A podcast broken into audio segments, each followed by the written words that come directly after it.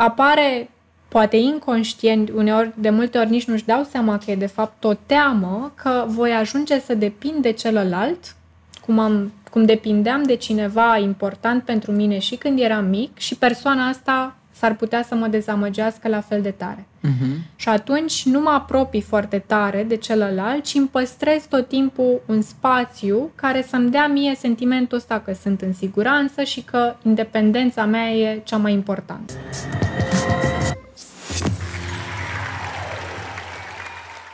Salutare și bine te-am găsit la un nou episod din Gândește Diferit, un podcast ce își propune să aducă oameni cu o viziune diferită care să te ajute pe tine să vezi lucrurile dintr-o altă perspectivă. Invitatul pe care l-am adus în această seară este psihoterapeut specializat în traumatologie și terapia Gestalt. Lucrează în special cu oamenii care au probleme emoționale, de la cele mai ușoare la cele mai grave, care nu se simt fericiți, care nu au stabilitate și fericire interioară și care nu își găsesc fericirea într-o relație de cuplu și lista poate continua. Se declară o pasionată de neuroștiință și este prietenă cu modelul PCM. Astăzi o întrebăm despre cum putem să trecem peste o despărțire, ce se întâmplă cu noi atunci când un astfel de eveniment are loc, dar și cum putem să facem astfel încât relațiile noastre de iubire să fie mai bune. Alexandra Irod, bine ai venit! Bună, Radu! Mulțumesc mult pentru invitație! Alexandra, explică-ne ce înseamnă un pic uh, terapiile astea gestalt cu care m-am, m-am, m-am tot chinuit să le rețin și m-am bătut cu ele și mm-hmm. explică-ne un, un pic ce înseamnă psihotraumatologie. Ok, hai să le luăm un pic pe rând, apropo de terapia asta gestalt. Um, ce înseamnă gestaltul? Ce presupune? Este practic un, o metodă de intervenție în terapie care pleacă de la momentul prezent, de la ce trăiește clientul în aici și acum, emoțional, anumite probleme chiar și fizice, dureri, somatizări și plecând din prezent mergem uh, într-o explorare să vedem care pot fi cauzele care uh-huh. au dus la problemele respective, dar încercând să aducem experiențele trecute în prezent și să le experimenteze în prezent, pentru a avea ocazia să o facă într-un cadru mult mai sigur cu o persoană în care are încredere. Uh-huh. Și psihotraumatologie? Psihotraumatologia este o metodă de intervenție care lucrează în special pe problemele care uh, și consecințele care reies în urma unor evenimente traumatice.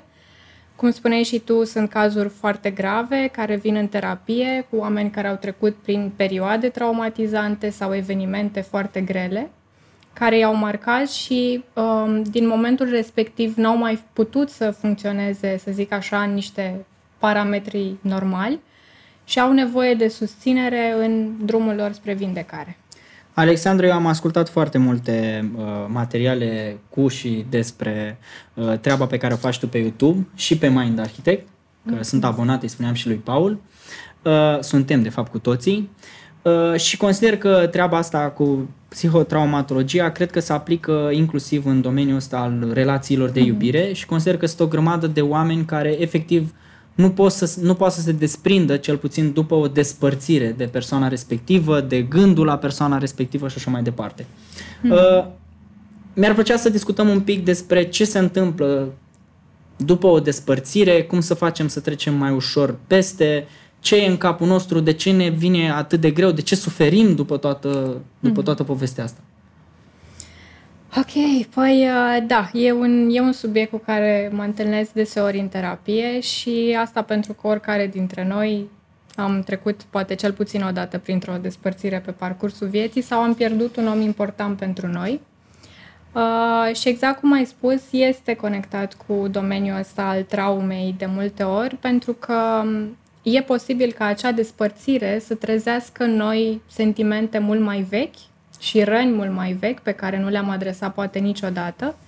Și relația e practic cadru unde cel mai mult putem vedea um, ce se reflectă din interiorul nostru. De multe okay. ori în relații poate avem tendința asta de a spune că partenerul n-a făcut sau nu ne-a ajutat și căutăm cumva responsabilitatea în afara noastră, dar de multe ori, așa cum obișnuiesc să spun și în terapie, cred că relațiile sunt o reflexie a noastră. Ok. Și reflectă foarte mult ce se află în interiorul nostru. Și atunci, un pas important în urma unei despărțiri este să vedem ce s-a întâmplat acolo, ce ne-a adus în punctul de a încheia relația uh, și sigur că fiecare persoană poate să trăiască pierderea respectivă într-un mod personal, fiecare din noi avem uh, modul nostru poate de a gestiona momentele acestea de criză, dar uh, au fost identificate, să zic așa, niște etape prin care toți trecem uh, într-o anume măsură, care nu sunt liniare, nu înseamnă că se încheie una și mhm. urmează alta, ci ele pot să interfereze. Și um, etapele astea doar ca să le număr și o să recomand apoi uh, pentru cei care vor să citească mai mult despre asta, uh, există o carte scrisă de Elizabeth Kubler-Ross. Ea este cea care a lucrat foarte mult cu oameni aflați Uh, în situații foarte dificile în care se confruntau cu uh, uh, diagnostice terminale, nu venea okay. cuvântul. Și etapele astea sunt așa, deci mai întâi trecem printr-o etapă de multe ori de negare. E etapa aceea imediat după șoc, mai ales dacă nu ne-am așteptat, spre exemplu, dacă s-a încheiat relația brusc, N-am înțeles ce ni se întâmplă. De multe ori oamenii ajung să ia decizia asta după o perioadă în care n-au mai comunicat foarte mult în relație, uh-huh. niciunul nu mai era neapărat conștient de ce se întâmpla cu celălalt în relație și ajung practic într-un moment foarte critic în care își dau seama că deja e o distanță emoțională foarte mare. Și atunci pentru că există acest șoc și emoțiile pot fi copleșitoare, cum spuneai și tu, sunt oameni care poate chiar și ani mai târziu nu reușesc să se desprindă de ceea ce au trăit. Există acest, această etapă numită denial, deci negare în care pur și simplu am nevoie mai întâi să trec prin perioada asta care mă ajută să nu mă confrunt cu toate emoțiile deodată, să nu vină uh-huh. peste mine, să dea năvală și să nu le pot face față. Uh, următoarea etapă pe ea ea o numește în carte este numită etapa asta a furiei, în care sunt furios pe celălalt, sunt furios poate chiar și pe mine, sunt furios pe uh, anumite evenimente care s-au întâmplat. Deci e foarte mult o, ca o mască furia Are legătură și cu auto-învinovățirea, furia? Da, poate fi și o auto-învinovățire, dar uh, e e o formă de furie care de fapt e o mască. Pentru că ea mă ajută tot așa în momentul respectiv să nu mă confrunt cu toată suferința și vulnerabilitatea uh-huh. care se află în interiorul meu și furia de multe ori ne mobilizează față de tristețe care practic presupune o stare mult mai latentă de energie mult mai joasă. Furia ne ne ține încă dinamici, ne ține încă Adică activi. e acel lucru care mă ține să uh, mă duc la sală după o despărțire, exact. să muncesc mai mult, exact. să fiu mai Exact. Mai agresiv, așa, între ghilimele. Mai agresiv, da, și agresivitatea asta are și valențe pozitive și uh-huh, uh-huh. este cea care ne face să ne ducem către lucruri și către activități. E un fel exact de mecanism spui. de apărare. Da, okay. da. Un fel de mecanism care cum spui și tu, ne duce către sală, către muncă. Sunt oameni care se îngroapă în muncă și cumva încearcă la fel să, uh, să-și ducă multă energie acolo. Următoarea etapă este cea numită așa etapa negocierii, în care încep să-mi fac tot felul de scenarii și să-mi imaginez ce s-ar fi întâmplat dacă aș mai fi făcut ceva sau dacă celălalt mi-ar fi spus mai devreme.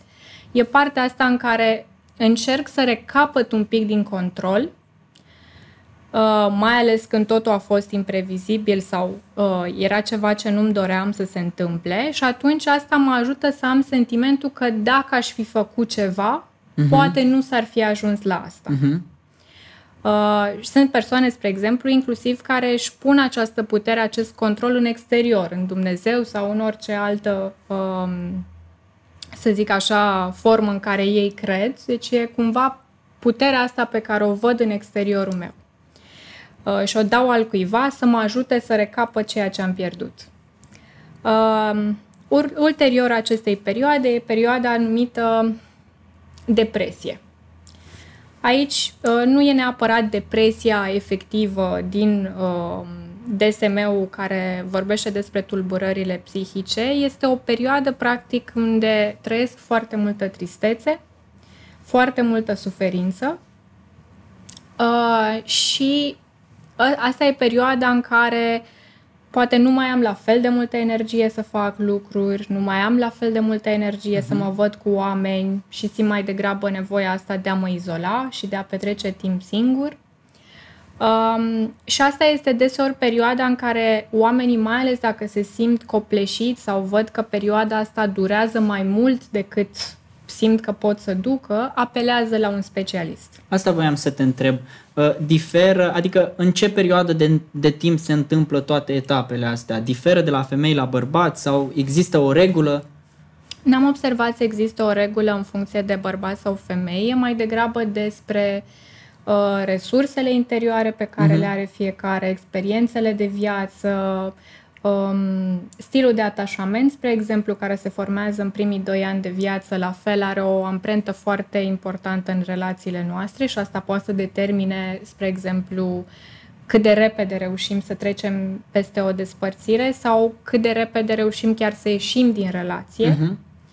Um, și în, uh, în perioada asta, cum spuneam, etapele astea sunt foarte particulare la fiecare din Am noi. Înțeles. Unii putem sta mai mult în furie, dacă nu suntem confortabili cu vulnerabilitatea sau dacă n-am fost încurajați. Spre exemplu, aud foarte mulți clienți care spun uh, păi și gata, am fost trist o săptămână, cât o să mai fiu trist? Ok. Și își aduc aminte de poveștile de demult. Se, se poate sări peste vreo etapă din astea patru sau de cele mai multe ori etapele astea există mai e o etapă, mereu Mai e una și doar o, doar o menționez ca să aibă cei uh-huh. care ne ascultă tot, uh, toată imaginea. Deci ultima etapă este cea a acceptării, în care în final reușesc să accept ce s-a întâmplat, uh-huh. reușesc să înțeleg de ce s-a întâmplat ce s-a întâmplat și să zic așa, un pas ulterior descoperit a fost acesta de a ne găsi meaning, a ne găsi sens în uh-huh. suferință ce vorbește și Victor Frankl de, în uh, cartea lui Man's Search for Meaning, pe care o recomand oamenilor care vor așa să vadă cum, ce înseamnă efectiv să găsești meaning în suferință. Și este practic momentul acela în care încercăm să înțelegem ce s-a întâmplat și partea noastră de contribuție la situație, care să ne ajute pe viitor să nu repetăm aceleași scenarii. Ok, adică să luăm ce a fost bun în exact. toată relația respectivă și de ce s-a întâmplat. Că cu siguranță fiecare are de învățat ceva dintr-o da. relație. Da. Uh, bun, deci spunem, pot Așa. să sar direct la pasul numărul 4 și apoi 5 fără să am 1, 2, 3? Nu e neapărat să trecem prin toate aceste etape, dar nu putem ajunge atât de repede la acceptare. Am înțeles. Fiecare dintre noi avem nevoie, în primul rând, să trăim pierderea, care înseamnă să pot să consum acele, să pot să procesez acele emoții, acea suferință, care suferința asta, de fapt, ce e? E un semn că eu am iubit pe cineva. Uh-huh.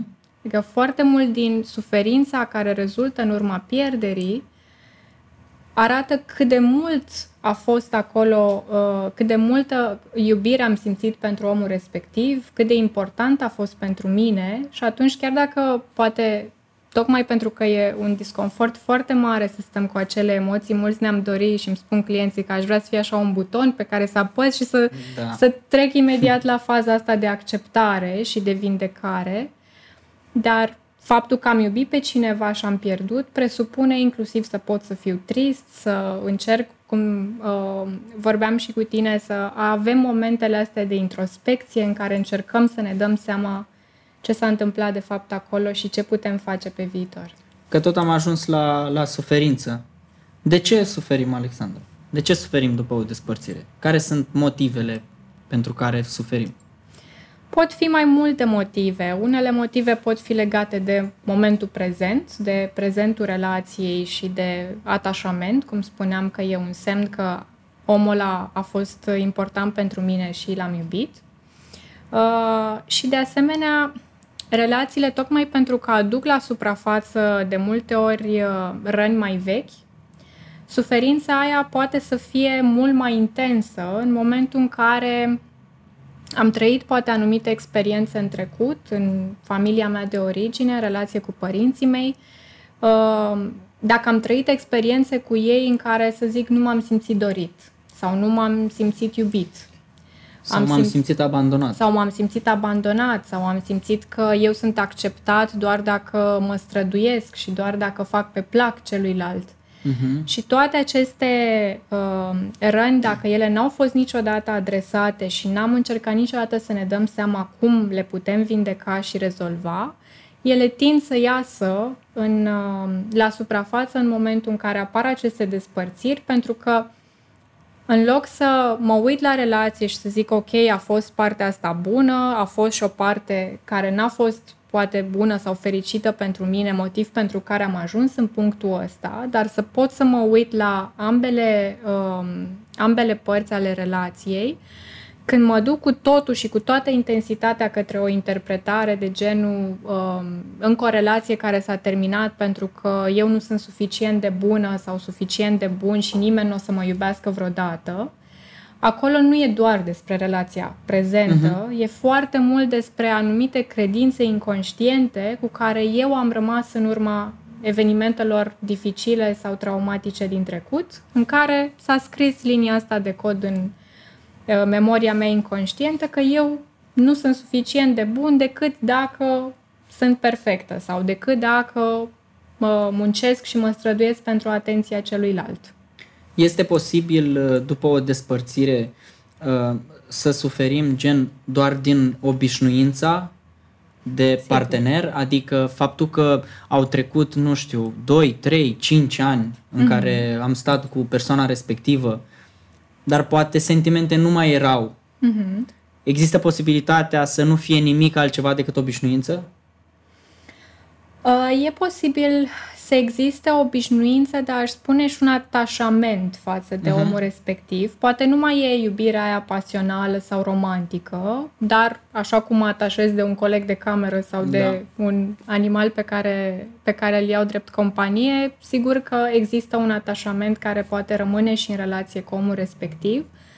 Uh, și chiar dacă nu-l mai văd în felul ăsta romantic, m-am obișnuit să avem anumite ritualuri, m-am obișnuit să fac anumite lucruri cu el uh-huh. și mi-e teamă că în momentul în care persoana asta dispare și va rămâne tot spațiul ăsta gol, în funcție și de cum am încercat să cultiv alte relații și alte activități independente de cuplu, îmi va fi mai greu sau mai ușor să mă descurc. Pentru că am auzit de asemenea multe cazuri în care în momentul în care oamenii intră în relații, nu mai există nimic altceva. Nu mai avem prieteni, nu mai avem activități independente, toate interesele noastre trebuie să fie comune. Uh-huh. Și atunci riscul e să trăim în această codependență în care viața mea este despre celălalt și viața lui este despre mine. Și atunci, în momentul în care persoana asta ar dispărea din viața mea, eu să simt practic că mă pierd pe mine. Uh-huh și să-mi fie mult mai greu să cultiv în momentul ăla anumite obiceiuri sau relații noi care să mă ajute să pot să depășesc momentul acela greu al unei despărțiri. Uite, sunt foarte multe relații și primesc foarte multe mesaje. Uh, oameni care sunt într-o relație, sunt nefericiți, dar nu vor să facă pasul înspre a lua o decizie din frică, din obișnuință, din atașament și așa mm-hmm. mai departe. Care crezi tu că sunt principalele motive pentru care oamenii nu iau deciziile astea? Din punctul meu de vedere sunt niște uh, decizii, cum să zic eu, uh, nu neapărat false, dar care nu îi ajută pe ei emoțional și nu îi ajută nici evolutiv, nici din niciun punct de vedere. Mm-hmm. Aici mă întorc un pic tot așa în uh, perioada asta copilăriei și de multe ori oamenii care au o dificultate de a ieși din relație, atunci când este mai mult rău decât bine, este pentru că există, cum spuneam, aceste credințe, spre exemplu, că nu o să pot să găsesc pe nimeni altcineva, că uh, nimeni nu o să simtă vreodată iubirea aia pentru mine, uh-huh. cea pe care mi-o doresc și uh, că nu va fi niciun om care să fie atent la nevoile mele cum am eu nevoie. Pentru că, de fapt, eu am fost atât de, de privat emoțional de iubire și de afecțiune și de atenție în copilărie, încât îmi e foarte greu să cred în viața adultă că va exista această persoană în viața mea. Uh-huh. Și atunci, în momentul în care găsesc un om și găsesc o relație, e sentimentul ăsta că ar trebui să fiu cumva recunoscător că există acest om care a ales să fie cu mine și trebuie să fac tot ce ține de mine să meargă. Uh-huh. Și vedem că sunt oameni care, indiferent cât se chinuie și indiferent cât se străduiesc, nu pot să iasă din relația respectivă uh-huh. și Așa foarte, foarte simplu spus, credința de cele mai multe ori este asta că eu nu sunt demn de a primi iubire. Și atunci, dacă m-am obișnuit de mic să renunț la mine pentru atașament, atunci nu era o opțiune. Adică între mine și relația cu părintele meu, relația cu părintele meu, adică atașamentul versus autenticitate, atașamentul era oricând răspunsul care m-a ajutat să supraviețuiesc. Pentru că atunci când sunt mic, sunt dependent total de părintele meu emoțional și fizic. Și atunci tind să duc această alegere inconștient după mine și când sunt mare, când sunt adult. Și să aleg în continuare atașamentul, deși mie mi este rău, deși nevoile sau emoțiile mele nu sunt luate în calcul și nu sunt onorate în timpul relației. Și atunci aici spun că apar deseori probleme din trecut, suferințe și răni mai vechi care ne împiedică, exact cum ai spus tu, să evoluăm, să înțelegem ceva din experiența aia să vedem de unde vine, care e sursa ei și cum putem să creștem ca oameni mai departe. Deci, cumva, uh, faptul că oamenii nu pot să iau o decizie referitoare la relația lor prezentă, care nu e nici evolutivă, nici o situație fericită, nici așa mai departe, nu are legătură neapărat cu situația în sine, mm. cât are legătură cu ce a trăit persoana respectivă pe timpul copilăriei da. cu părinții. Da. Ok, și cum ne dăm, cum, cum facem noi introspecția asta astfel încât să ne dăm seama că de fapt asta e buba? Că practic majoritatea persoanelor rămân de fapt în suprafață, adică în relație, fără mm-hmm. să-și dea seama că de fapt problema e în spate rău de tot. Mm-hmm. Cei drept, oamenii ajung să-și pună genul ăsta de întrebări când ceva doare foarte tare. Mm-hmm. Că dacă nu mă doare, n-am de ce să schimb ceva. Nu e cazul să mă duc să mă chinui singur dacă dacă nu doare. Și atunci, de multe ori, ei vin, spre exemplu, în terapie când e situația foarte, foarte critică uh, și atunci e momentul în care realmente sunt deschiși să-și pună întrebări pentru că nu mai văd nicio altă speranță, nu mai văd nicio altă soluție decât să se uite în interior. Dacă da. până atunci poate dădeau vina în exterior și spuneau tot timpul că ok, dau doar peste oameni nepotriviți, nu știu cum se face că doar uh, ăștia mie sunt cale și e tot timpul responsabilitatea la celălalt. Ce e foarte important în relație, pentru că e doar în controlul nostru și e doar în controlul nostru, e să ne uităm la ce ține de noi. Mai ales dacă, spre exemplu, vedem un tipar în relațiile noastre, că se termină cam la fel sau că ne alegem parteneri foarte similari, să încercăm să vedem ce anume, știi, din zona asta inconștientă ne tot trimite uh-huh. către genul ăsta de experiențe, că poate e un mesaj, e o învățătură în această experiență, în aceste experiențe, care mă, po- mă poate ajuta să, să-mi dau seama și să vindec ce e de vindecat și să nu mai tot duc după mine același bagaj în toate relațiile în care mă regăsesc.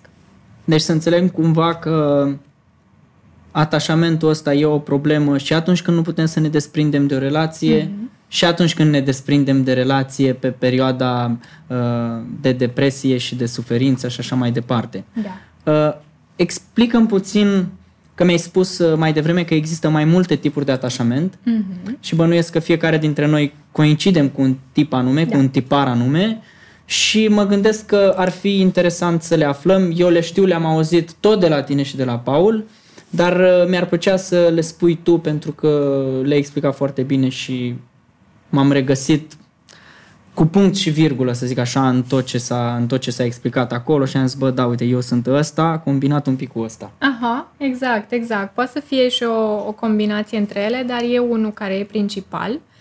Uh, și există astfel de teste pe net. E unul foarte uh, complet așa și uh-huh. complex pe care, pe care îl recomand de obicei.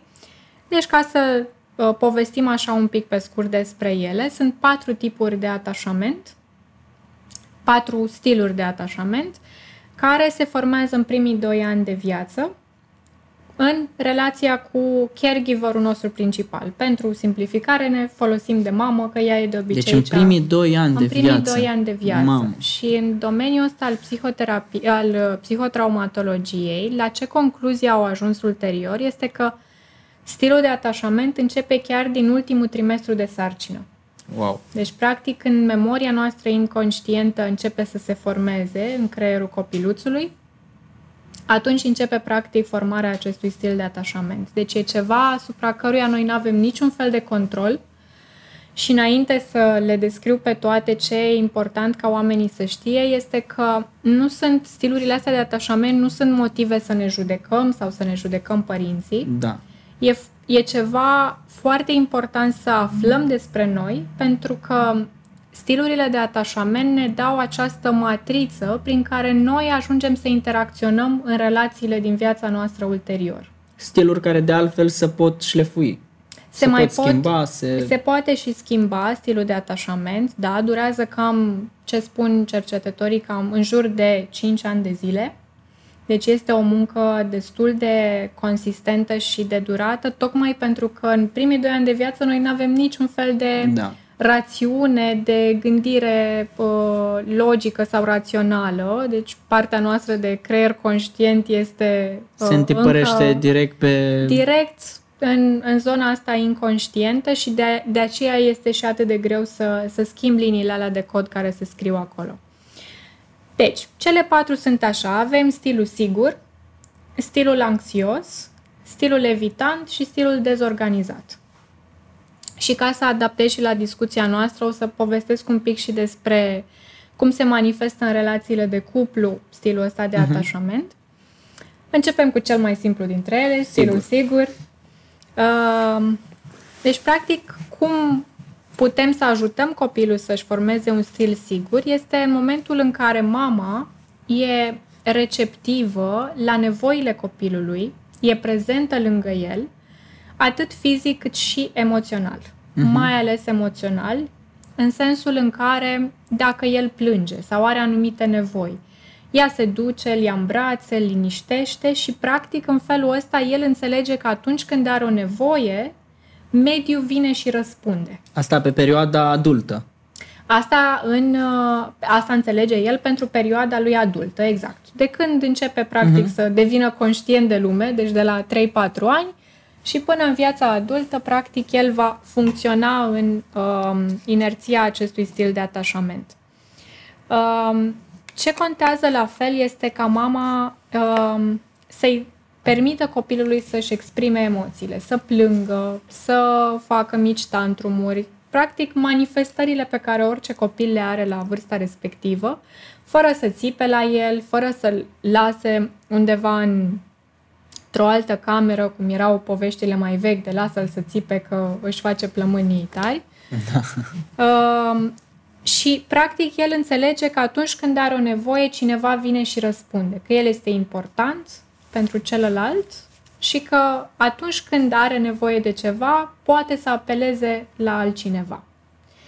Și ăsta este stilul sigur, care într-o relație de cuplu este persoana care e deschisă odată la comunicare, la negociere în cuplu, la colaborare, la ideea asta de a găsi o soluție care să aibă grijă și de nevoile mele, deci eu înțeleg de mic că nevoile mele sunt importante, dar am și grijă față de nevoile celuilalt Uh-huh. și le iau în considerare și încerc să găsesc acea cale de mijloc uh, care să-mi permită să depășesc anumite provocări sau obstacole în relații. Deci e o persoană comunicativă care se exprimă Exact. relativ ușor.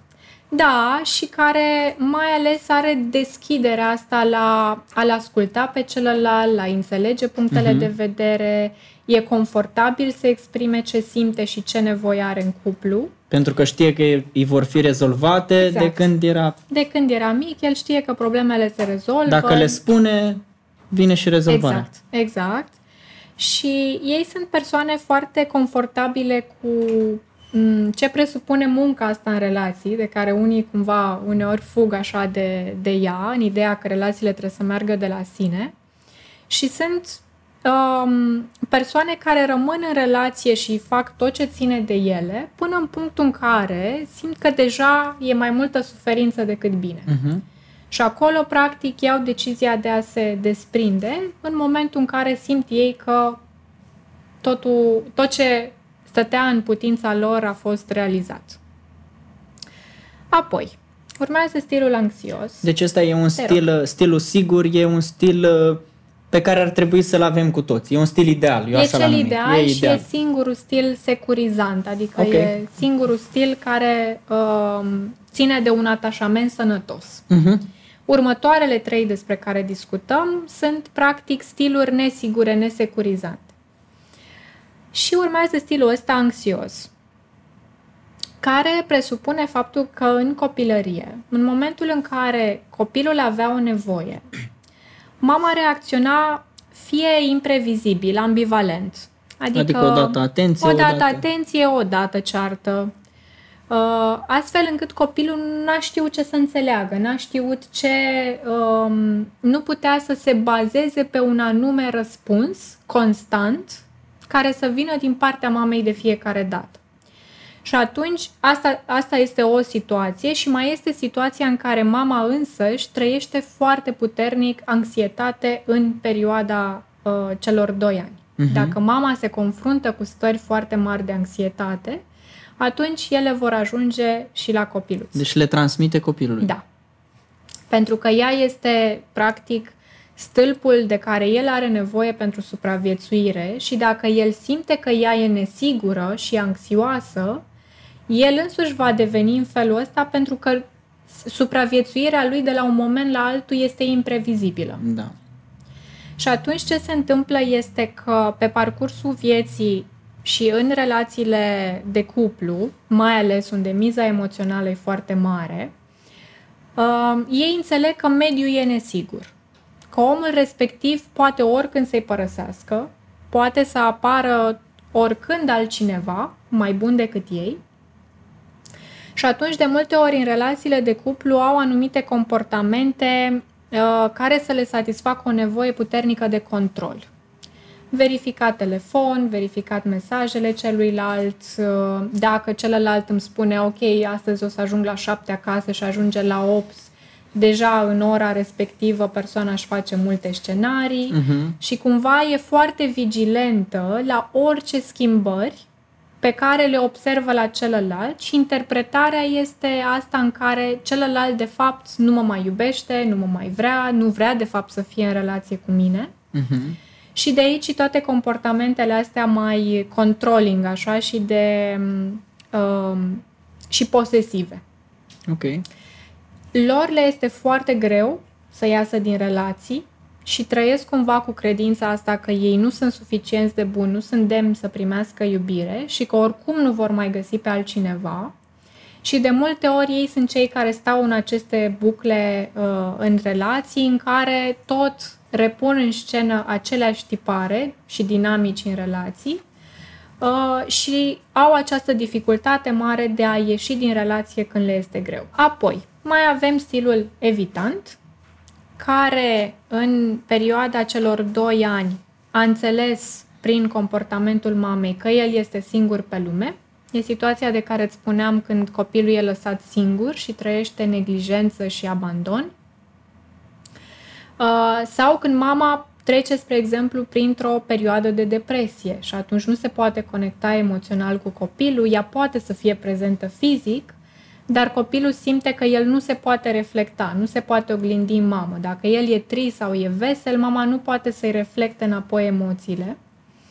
Um, și atunci el înțelege că e singur pe lume, că nu se poate baza pe altcineva să-i um, satisfacă nevoile, să-l ajute cu nevoile lui, nu e nimeni acolo să-l liniștească și atunci foarte devreme ei învață această autoreglare cumva forțată, care este mai degrabă, nu e autoreglarea pe care o face cel cu stil de atașament sigur, care are capacitatea asta de a face sens din emoții și de a le gestiona, e mai degrabă o disociere emoțională. Uh-huh.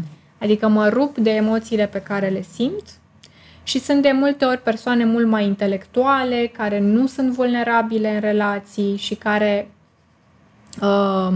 cum spune într-o carte Attached, e, că sunt persoane care stau cu un picior în afara relației.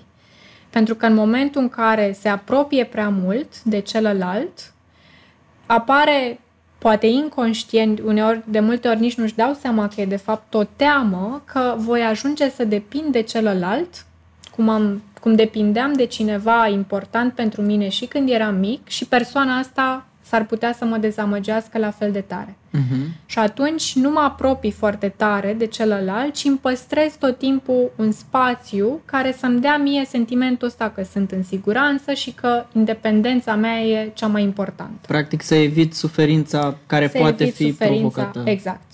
Foarte, uh-huh. foarte intensă pe care am trăit-o atunci când m-am simțit singur.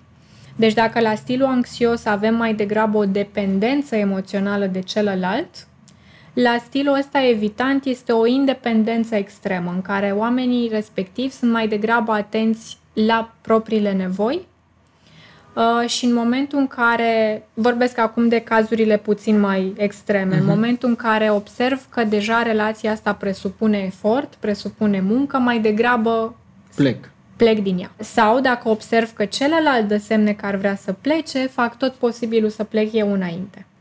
E într-un fel, uh, mi-e frică să mă apropii prea mult Da. pentru că nu știu sigur ce se întâmplă se acolo. poate întâmpla. E, poate să fie bine, dar dacă e rău, o să sufăr, nu vreau să sufăr, mai bine plec. Da, da. Ca să nu mă confrunt cu durerea respectivă, prefer să nu mă atașez. Uh-huh.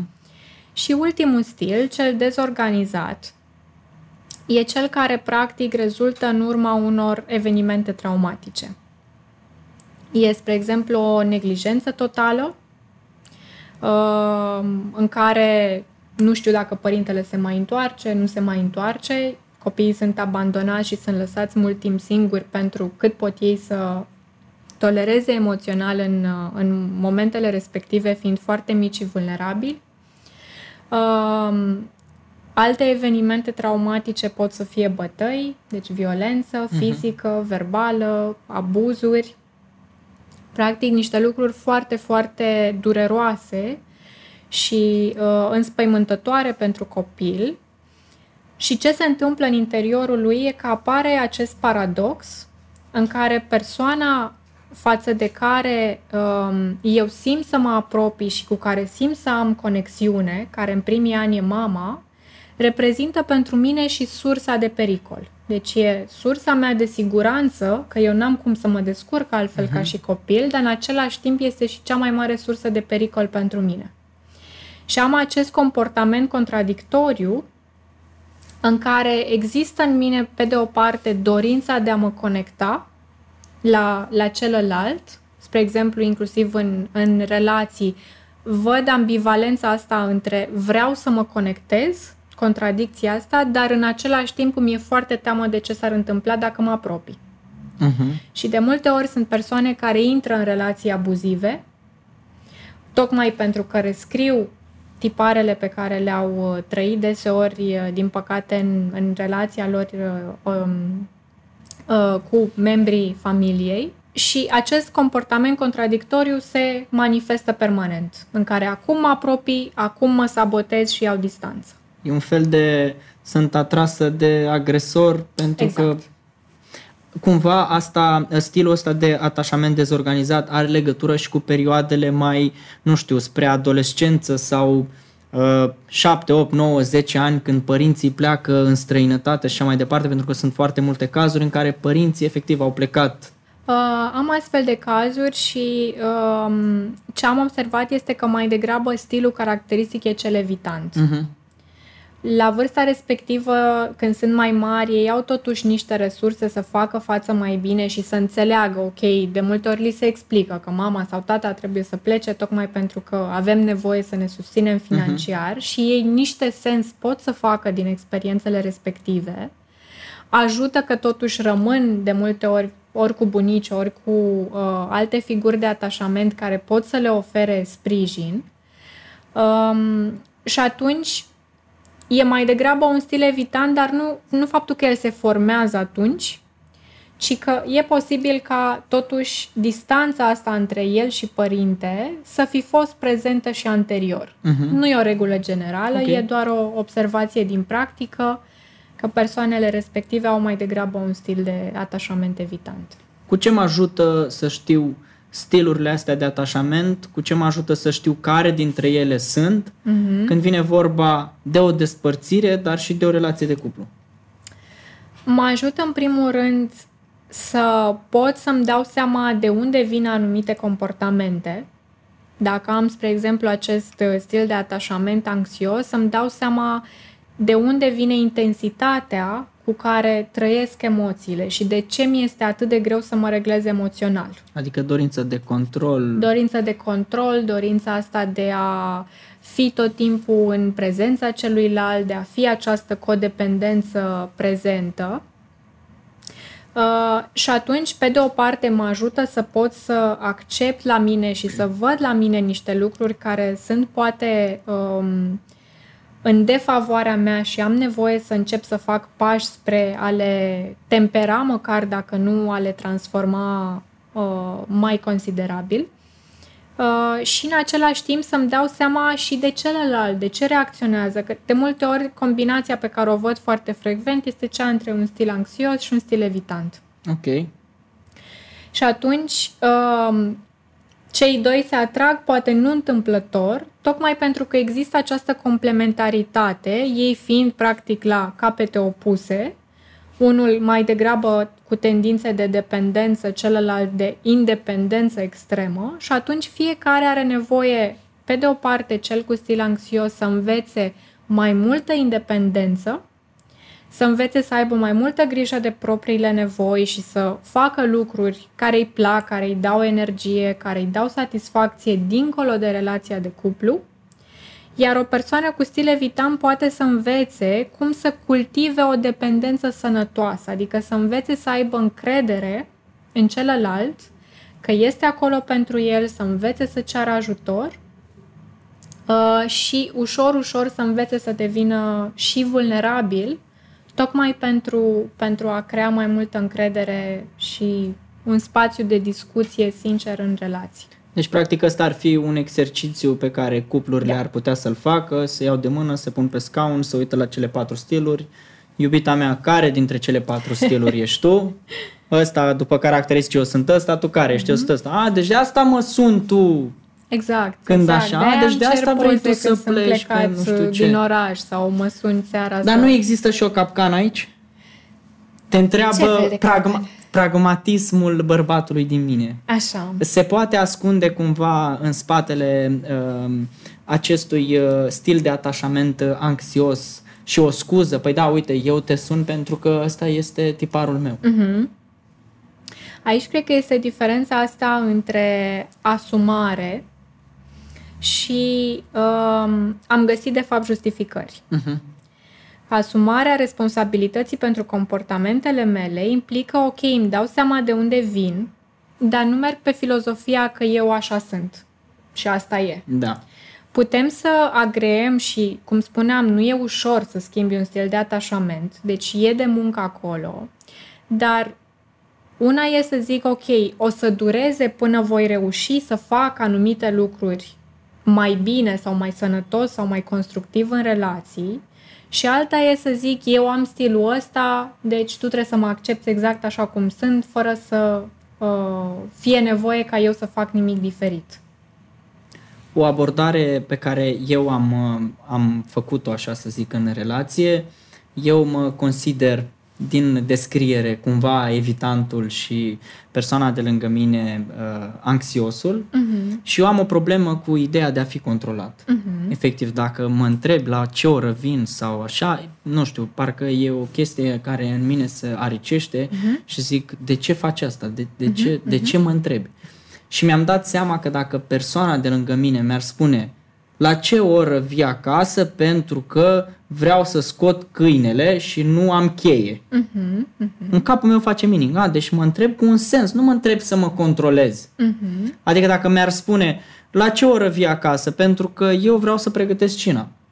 Da? Eu aș spune, vin la ora 7. Mhm. Este perfect. Dar dacă mă întreabă la ce oră vii acasă, fără un reason, fără un motiv, în interiorul meu e Mhm. o chestie foarte uh, de control, așa o simt eu, de control.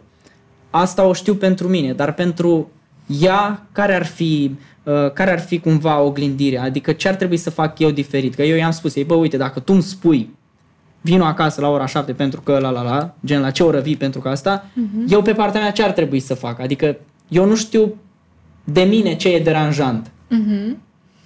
Păi, de multe ori, um, persoanele cu stil evitant, exact cum spui și tu, au nevoie asta mare de libertate. Mhm. Și apropo de... E foarte interesant ce ai spus, că practic tu când ai primit o explicație, n-a mai fost nevoie să-ți interpretezi tu întrebarea Da. uh, partenerei tale de cuplu. Uh, pentru că ea ți-a spus că, de fapt, ok, vreau să scot câinele și n-am cheie. Și atunci tu te-ai liniștit că nu e despre control, e despre altceva. Dar e interesant să vezi și ce te-a dus prima oară cu gândul la control. Dacă n-ai avut toată întrebarea până la capăt. Mhm. Că e posibil ca la fel ceva și din povestea ta personală să-ți fi spus că oamenii când uh, te întreabă lucruri sau când, uh, cum să zic, sunt mai atenți la anumite detalii la care poate tu nu vrei, de care tu poate nu vrei să fii întrebat, uh, la tine să ajungă drept celălalt vrea să aibă control asupra mea. Mhm.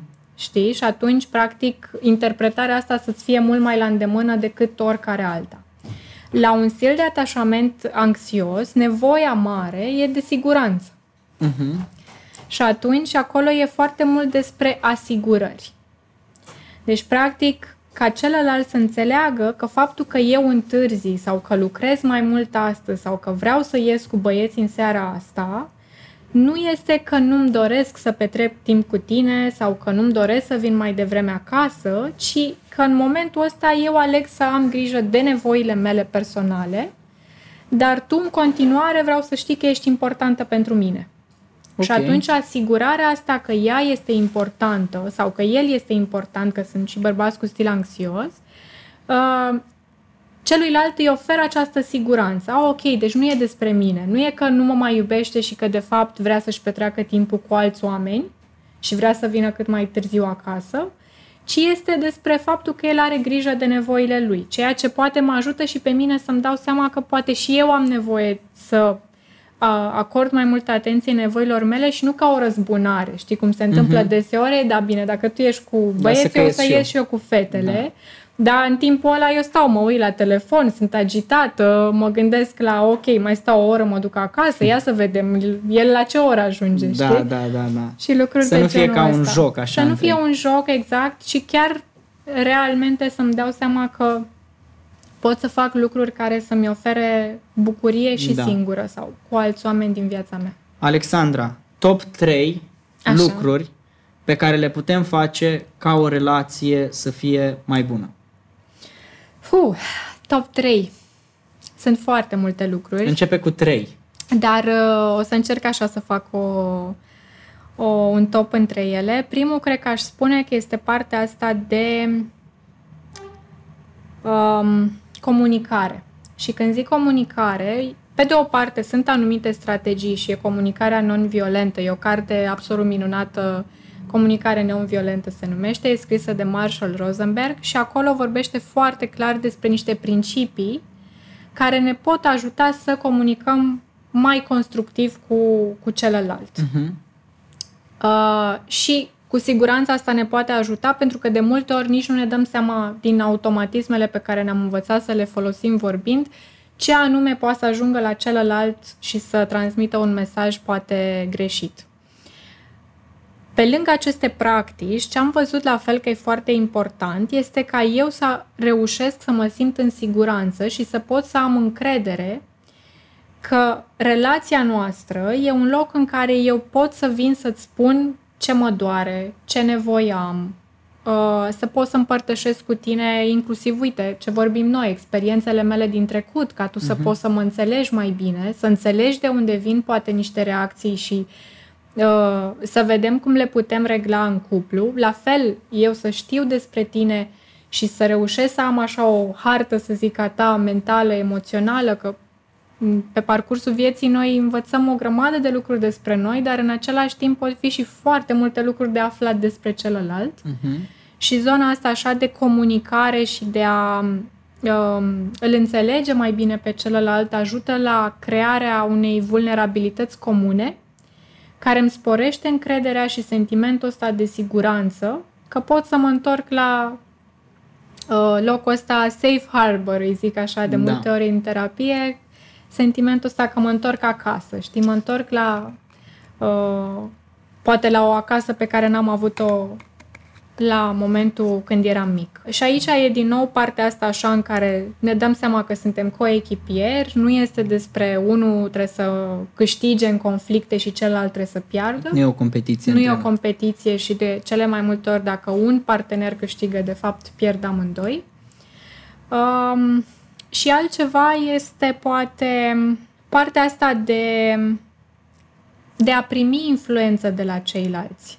Și aici nu e ușor să facem asta. Și când zic asta, nu mă refer să ne modelăm în funcție de ceilalți, de partenerul nostru uh, în special, ci mai degrabă despre a încerca să-l ascult, uh-huh. să-l înțeleg, să-mi dau seama ce ce nevoie emoțională e acolo în spatele cerințelor lui și să-mi dau seama care sunt pașii pe care eu îi pot face înspre a-l ajuta, având totodată încredere că și el va face același lucru pentru mine. E o încredere reciprocă. Da.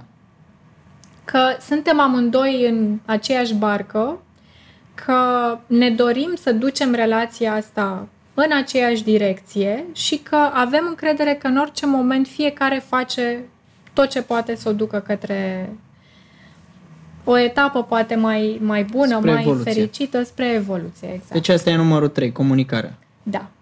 Numărul 2. Numărul 2 e, aș zice, partea asta de a afla harta mentală a celuilalt și emoțională, să înțeleg de unde vine, ce se întâmplă. Și aici nu e doar despre comunicare, este efectiv despre a-i oferi celuilalt un spațiu în care el să poată să vină cu lucrurile astea foarte vulnerabile, pe care oamenii de obicei vin și le discută în terapie și spun că n-am mai povestit nimănui asta niciodată. Și atunci să știu că omul ăla he or she has my back, știi, acolo și pot să mă duc să-i împărtășesc lucrurile respective despre mine și să-i spun prin ce trăiesc. Uite, inclusiv acum în, în pandemie, fiecare dintre noi trăim multe lucruri dificile în interiorul nostru și cuplurile cu care lucrez de multe ori îmi zic le țin pentru mine, nu, nu cred că m-ar înțelege sau uh-huh. n-ar fi neapărat deschisă sau deschis uh, sau disponibil să mă asculte și atunci e multă suferință pe care o duc în singurătate. Cred că mai degrabă pentru numărul 2 înțelegerea. Înțelegere.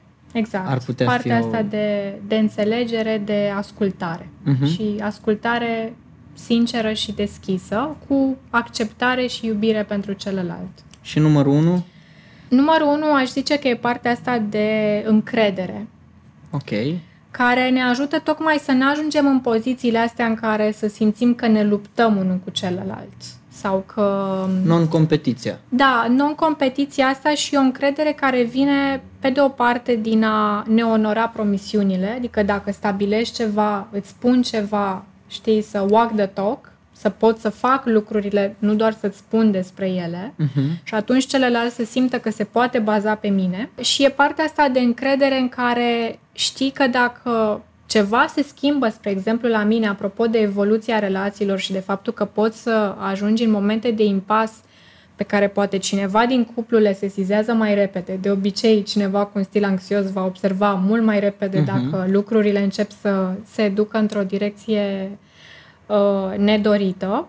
Și atunci e practic despre a avea încredere că celălalt va veni să-ți spună uite, eu simt că e o distanță între noi și că aș avea nevoie să vorbim mai mult sau să petrecem mai mult timp conectați emoțional.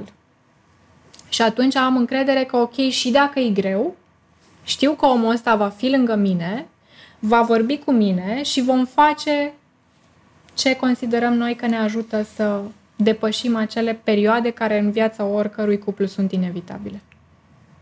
Sună un caz ideal uh, toată treaba asta cu mm. să comunicăm și să spunem totul așa deschis, sună foarte bine, dar de cele mai multe ori parcă ți se mhm. blochează ceva aici, efectiv. E ceva da. care îți oprește gâtul da. și nu, nu, nu poți să spui. Mm-hmm. Dăm, dă-mi un, un, un trick, un tips, un, un, o chestie mentală pe care eu aș putea să o fac și oamenii ar putea să o facă, ca în momentul în care simt să spună ceva și să oprește mm-hmm. aici în gât toată treaba, să poată să, să dea drumul la, la treaba asta. Uite, un exercițiu pe care îl fac cu cuplurile care n-au mai avut genul ăsta de conversații este cel în care, cel puțin o perioadă la început, își scriu lucrurile astea. Pentru că în scris eu am uh-huh. ocazia asta, ok, îmi dau seama Clar. că am folosit niște cuvinte pe acolo care s-ar putea să atingă niște butoane sensibile în altă parte, apropo de a-l înțelege pe celălalt. Și atunci mai șterg niște cuvinte, mai reformulez și pot să am mult mai multă atenție și grijă la felul în care um, construiesc acel mesaj în funcție de ce vreau să ajungă la celălalt. Și atunci pot să-i scriu o scrisoare, pot să-i scriu un, un e-mail, mesaj. ce vreau eu, un mesaj, dacă e ceva mult mai scurt Tare. ce vreau să transmit, care mă ajută, știi, să depășesc Deblochez, da. momentul ăsta da. efectiv de expunere în care s-ar putea să simt că nu, da. nu reușesc să verbalizez ce am nevoie. Alexandra, dacă ar fi să-mi recomanzi o carte pentru perioada în care ne-am despărțit sau în care suntem pe, pe punctul de a ne despărți de cineva și o carte pentru o comunicare mai bună, pentru o relație mai bună, care ar fi cele două cărți? Uh, hai să încep cu ultima. Pentru o relație mai bună, aș recomanda foarte tare cele șapte principii ale unei căsnicii fericite, uh, scrisă de un cuplu uh, foarte renumit în domeniul ăsta de, de terapie de cuplu, soții Gottman, John și Julie Gottman, care au un institut și au foarte mulți ani de cercetare în spate au un love lab în care vin okay. cuplurile și discută și ei practic uh, fac tot felul de studii în sensul ăsta. Să nu mă sperii de titlu, da? Cu căsnicie, cu că nu, s-ar putea nu, să se uite oamenii la noi și să aibă 23-22 de ani da, și să zică, da, da. oh, că eu nu vreau să mă căsătoresc. nu, nu, nu. E, e titlul cărții pentru că Uh, se adresează sau lucrează deseori cu cupluri care sunt căsătorite chiar și de foarte mulți ani. Dar se aplică și Dar la se orice aplică cuplu. la orice cuplu, la orice relație.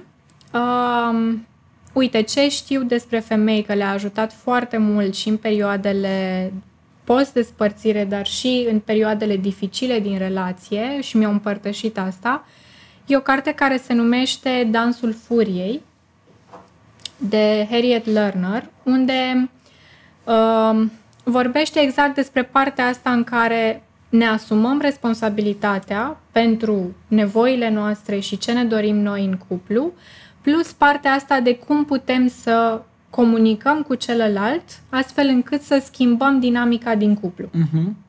Și asta a ajutat foarte mult. Pentru finalul relației, n-am neapărat o carte pentru asta, E, cred că cea mai bună recomandare pe care pot să o fac oamenilor este, în primul rând, să aibă momentele astea, să-și ofere spațiul ăsta de introspecție.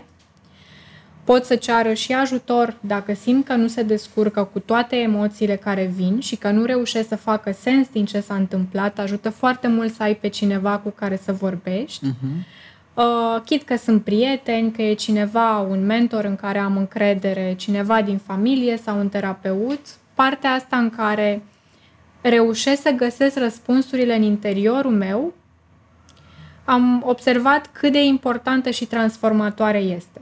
Sigur că și cărțile pot să ajute, să-mi dea un pic mai multă claritate. Uite, apropo de stadii, etapele astea de care am vorbit, care au loc în urma unor pierderi, dar cele mai multe răspunsuri ale persoanei sunt în interior. Să vadă, ok, de unde vin toate durerile astea, de ce e atât de intens, ce s-a întâmplat de am ajuns în punctul ăsta și răspunsurile sunt acolo. Ok.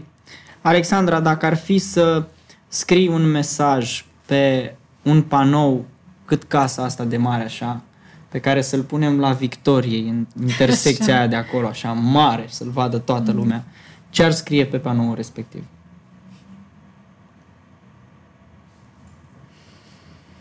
Hmm.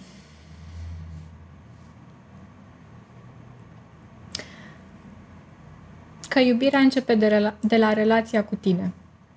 Pentru că de multe ori, dacă relația mea cu mine este una foarte dificilă în care fie mă judec, mă critic foarte aspru, nu cred despre mine că sunt un om valoros eu intrinsec, ci doar dacă fac anumite lucruri uh-huh. extraordinare pentru ceilalți, um, lucrurile astea se vor manifesta mai ales într-o relație de cuplu și atunci e foarte important să vedem cum stăm cu relația asta cu noi înșine, știi? Cum ne uităm la noi, ce știm despre noi până la momentul ăsta, ce lucruri nu știm încă și sunt așa mai degrabă într-o stare latentă, inconștientă.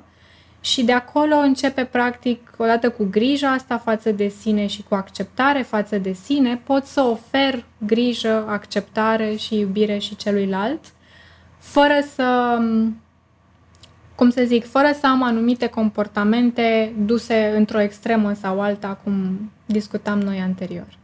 Alexandra, în încheiere, unde te găsesc oamenii? Cum te păi, găsesc? Uh, pe, pe e-mail e cel mai ușor, alexandrairod.gmail.com Facebook, Instagram sunt uh, prezentă și acolo și un site pe care cei drept nu l-am mai actualizat de mult, uh, alexandrairod.ro și cu drag, uh, cine are nevoie, răspund. Din păcate nu răspund foarte repede. Dar e răspuns. ceva pentru care îmi pare rău că nu, nu pot să, să-mi aloc momentan mai mult timp, dar de răspund, răspund cu siguranță. Perfect. Alexandra, îți mulțumim pentru discuție. Mulțumesc uh, și eu. În sufletele noastre, cel puțin în sufletul meu, ai făcut așa un pic de lumină mai multă uh, și mă bucur că și tu ești unul dintre oamenii care vor să lase lumea un loc mai bun decât au găsit-o și Până la invitatul următor, îți mai mulțumim încă o dată. Și eu mulțumesc din suflet. Dragilor, noi ne revedem săptămâna viitoare sau data viitoare cu un nou invitat la fel de tare.